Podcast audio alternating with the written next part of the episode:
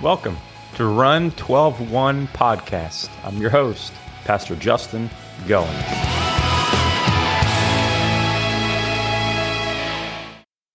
Well, good morning. This is Pastor Justin Goins with Run 12 1 Podcast. Um, and this episode, we're actually going to take a quick break from knowing our enemy. We've had what two episodes, or rather two, um, yeah, two episodes in that series, and we will return and kind of look at the different areas of our mind, our will, and our emotions, or our body rather, into which Satan tempts us. But this week, um, I've been my own personal devotion time. I get up every morning before my family and I read the Bible, I journal, and um, I've been walking through the book of Joshua. And um, Lord was just leading me back into that section of the Bible, going over leadership skills, going over, you know, taking on a new people, taking on a new area, and entering them in after a new leader. Uh, well, basically, as the new leader. So the stage opens up, or Joshua opens up with Moses dying and Joshua picking up basically the leadership di- uh, divinely by God, God directing him to, and then entering into the promised land with the nation of Israel. And for any leaders out there, men or women, um, Joshua chapter one, I would encourage you to make at least a monthly reading. Um, what is what uh, knowing from a personal standpoint of leadership, no matter how great you are or how not so great you are, regardless of where you fall in between. We all have down days. We all have struggles. We all have we all have instances or sometimes people. I mean, if you're leading, you're leading people that sometimes irritation may sit in, sometimes maybe even getting upset, uh, frustrated, stressed. I mean, oh, I mean, if we are honest, nobody is above those things. Even the Bible says that Jesus was tempted in all ways, like we are, yet without sin, though. So, I mean, ministry was tough. It wasn't easy for Jesus leading. I mean, think about it. put your feet in Jesus' shoes. Not that we ever could, but just semi and lead the disciples, the 12 disciples. I mean, you can't even get through a quarter of of after they are called by Jesus to see being, I mean, imagine being their leader and the frustrations and having a Peter tell you no and just all these different things. Um, and so leadership is not without heartaches or trouble or instances. And on the first pages of Joshua chapter number one, we see this phrase, be strong and of a good courage, quite often multiple times. It says it in verse 5, verse 5. I mean, listen to verse 5. It says, Then there shall no man be able to stand before thee all the days of thy life. As I was with Moses, so I will be with thee. I will not fail thee nor forsake thee. And that is the that is the number one thing, not just for leaders, but for any Christian on the face of the planet to be able to have God with you. And you're like, well, well, Pastor Justin, don't I in the form of the Holy Spirit? Absolutely. Absolutely. We know, according to the book of Acts and different New Testament um, writers, Paul mainly, about how the Holy Spirit of God, we also know it in Hebrews, how the Holy Spirit of God takes abode within each one of us the moment we are saved. And so the presence of the Holy Spirit, the, the third person of the Trinity, absolutely is with you always. But then there is this kind of other anointing or this other presence of God that we see on individuals' life in the Old Testament, but then also through the New Testament and arguably we can look at people. I mean, I did what is this? Two days after um, Pastor Stanley passed away. Um, what, what a man of God! I mean, we just had um, Billy Graham not too long ago, a couple years ago, pass away. And you just look at all these men and say, "Man, surely these God was God. God had favor on these men. God God anointed these men." And so we can see that. And so being able to to yes have the holy spirit of god with us but also living in such a way that um as the title of this podcast is exciting experiences of god or with god. And then he goes on to say in verse 6 be strong and of a good courage. And then over again in verse 7 only be thou strong and of a good courage. Verse 9 have i not commanded thee be strong and of a good courage? Just over and over and over. And at the end of verse 18 He shall he shall be put to death. Only be strong and of a good courage. And then we see J- uh, Joshua getting two spies that go into the prom uh, go into the promised land over the Jordan into into Jericho. Uh, I'm not. I mean, not not quite yet. Uh, but sends two spies in. They go in and they meet with Rahab in chapter two. That whole thing comes down, and everybody's like, "Well, is it okay to lie?" And I don't have time to go over those type of things. Uh, when we are when we are protecting innocent lives, there are certain things, strategies that go on. But then we get to see chapter three, how Israel crosses Jordan, and really this is just an oversight of chapters one through six. I finished chapter six this morning, but I just wanted to really just focus on experiencing our exciting experiences of God. Imagine putting yourself into this generation that we read about in the first couple pages, first six chapters of Joshua.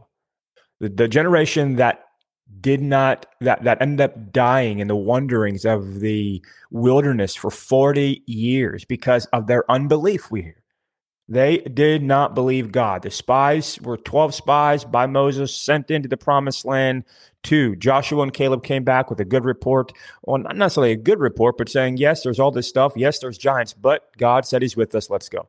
The other 10 said no. The majority won over the minority in this case. And God, the consequences of that, of their disobedience or lack of faith, was that that generation, the people, the warriors of that generation would die and never get to see the promised land. Now we get to see Joshua taking the children of Israel into promised land. And we we see something interesting as well in chapter number four, chapter number five, chapter number three, four as well, that we see something that I think so. The Jordan is always a picture in scripture as a crossing over, a new beginning, or entering into death. In this case, obviously, a new beginning. They're entering over into the promised land. And it's interesting how Moses wasn't able to go in. If you kind of sum Moses' life, you would say leader or a, a law. Moses represents the law in the Bible. And so the law can't take you into the promised land. But then something interesting as well the Israelites were commanded, or Joshua was commanded after they entered into the promised land to then circumcise the ones that had not been circumcised during the 40 year wandering, which also tells us that the circumcision or works is not a part of salvation. Works cannot take you to the promised land. We read about it in chapter 3, chapter 4 of Joshua. It is so interesting to look at the Old Testament and see the pictures, uh, hidden truths basically, of what salvation is that we experience, and that the law, you can't live perfect enough, and no works are able to get you to heaven. Only the work of Jesus Christ, only the work of Yeshua, of Joshua. Uh, Jesus rather. But Yeshua, Joshua, that's the name in the Old Testament. And so moving forward into this, there's a man, what a what a gem this is. But then you just think of yourself to these people. It's our time to cross over the Jordan and how it happened, the experience of of walking in the ark going before them, the Jordan damming up like Moses had with the Red Sea. I mean, just think about like, oh my goodness, look at what's happening. And then the, they walk through. They're commanded to take 12 stones, build a pillar for a memorial, not of what they did, but a memorial of, of remembering for generations to come of what God had done. And then it closes, and then they go over. And then they are told by God after that to say, hey, um, you know, um, they find out from the spies that they're the land to which they're going to take, the first city, Jericho. Now, Jericho's scared of them. They've heard about what's happened, about what their God had done. And Jericho's scared. I mean, think about that excitement. Like, man, these people still know who we are and basically who our God is, and they're scared of us experiencing God. And then they go up, and the God tells Joshua, Here's the plan, Joshua. I want you to take your team and the priest and the people, the warriors out there, the trumpets, the ark goes first priests with the ark and the trumpets, they can sound and blow, but nobody else. You stay silent six days. Each day you walk around for six days one time. On the seventh day, you walk around seven times. And on the seventh time that you finish, you shout, you blow the trumpets, and you shout, and I will cause the walls to fall down. Like any battle of a man's mind, if that's was the case, that person would be, if our lieutenant general of the army told the next war or the next thing, hey, we're just going to no guns or anything. We're just going to go into the town and just circle the town and walk around it, and then it's going to fall down. You're like, uh, yeah, next person, please. Next idea. That let's table that idea. Actually, that's not even tabled idea. Let's just get rid of it altogether. Nope, not God. God said this is what's going to happen. And then think about it. Day one, day two, you're walking. Day three, day four, day five. And finally, I mean, you may be wearisome. You may be like, I don't know. But then day seven comes. And even if you had one or two days in that time where you're doubting and thinking, man, this is kind of awkward, kind of weird. Day seven comes and you're like, one lap.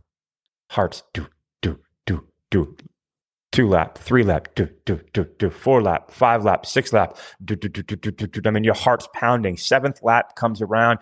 I mean, your heart's about to jump out of your throat. I mean, it is going crazy. You finish that, then every man shouts, every trumpet's blowing the sound, and all of a sudden you hear and start to feel the ground quake and shake, and all the walls fall down except the portion to where Rahab, who hid the spies, that part of the wall stood standing. I mean, a phenomenal phenomenon, a phenomenal experience of all this stuff going down. And then you go into the city, you overtake the city, and it is done. My, my, my, what an experience. What an exciting experience.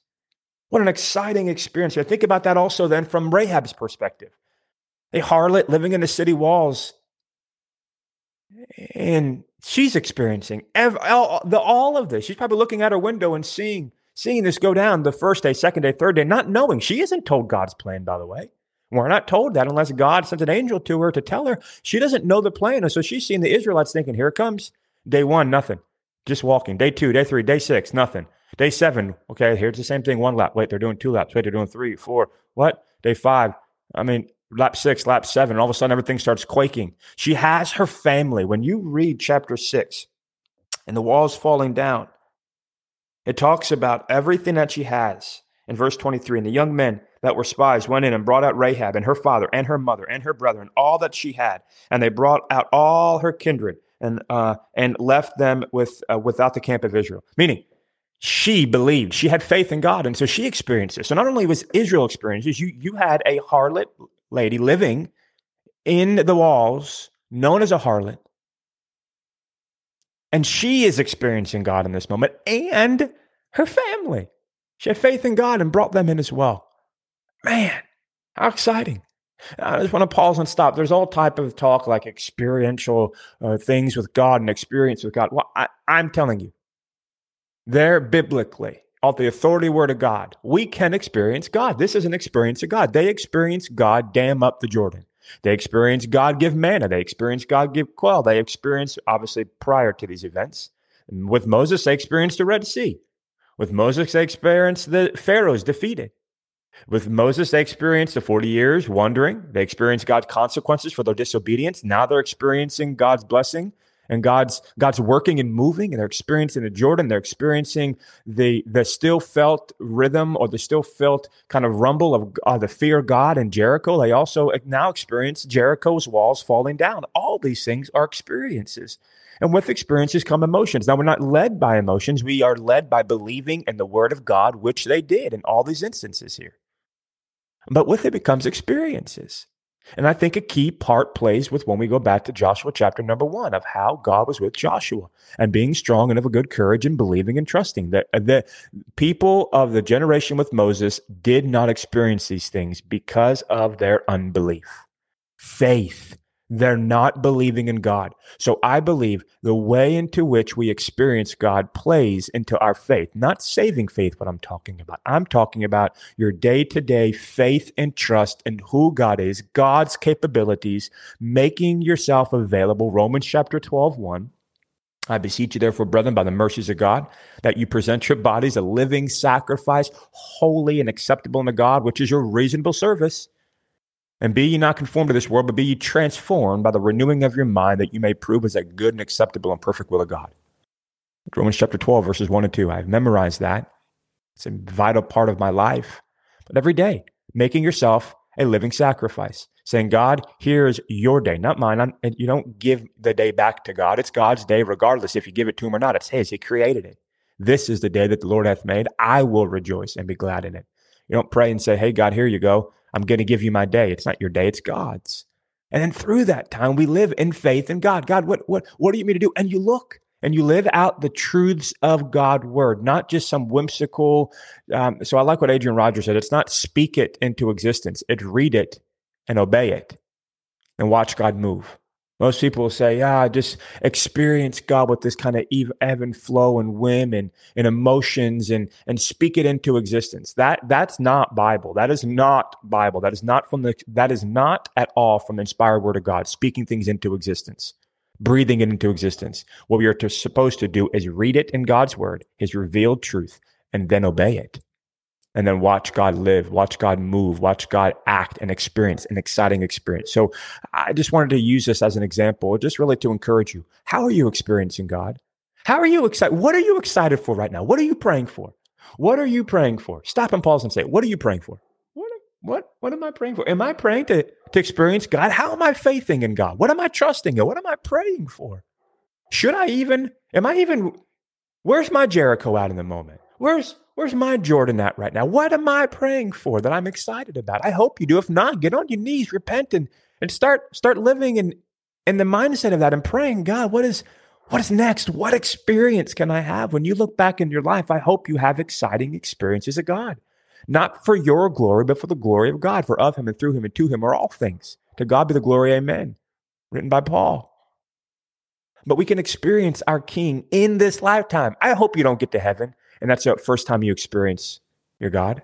I hope we are able to experience, I hope you experience him in the here and the now.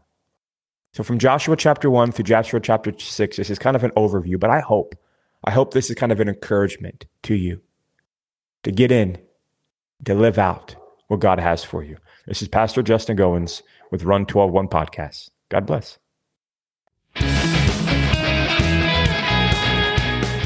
Thanks for taking the time to listen to Run 12 1 podcast. Run your marathon race that God has placed you in. God bless.